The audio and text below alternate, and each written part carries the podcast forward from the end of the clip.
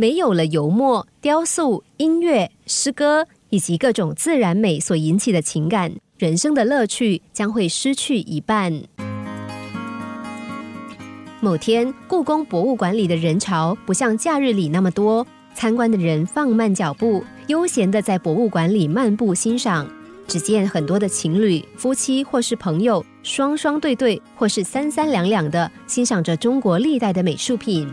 这个时候，在放置《清明上河图》的展示，突然听到一位太太急匆匆的走到画前面，用很不耐烦的声音对丈夫说。我说你为什么走得那么慢呢？原来你老是停下来看这些东西。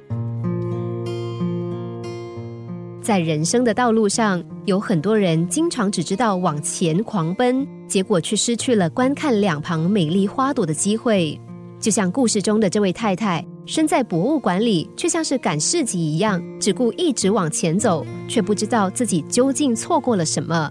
如果一个人走入博物馆，却不懂得要驻足欣赏里面的各种文物展览，那又怎么能懂得停下脚步享受生活、欣赏生活呢？我们可以把人生比喻成看一本书、一面风景或是一幅画。无论是何种人生，都有值得品味的一面，就看我们懂不懂得欣赏。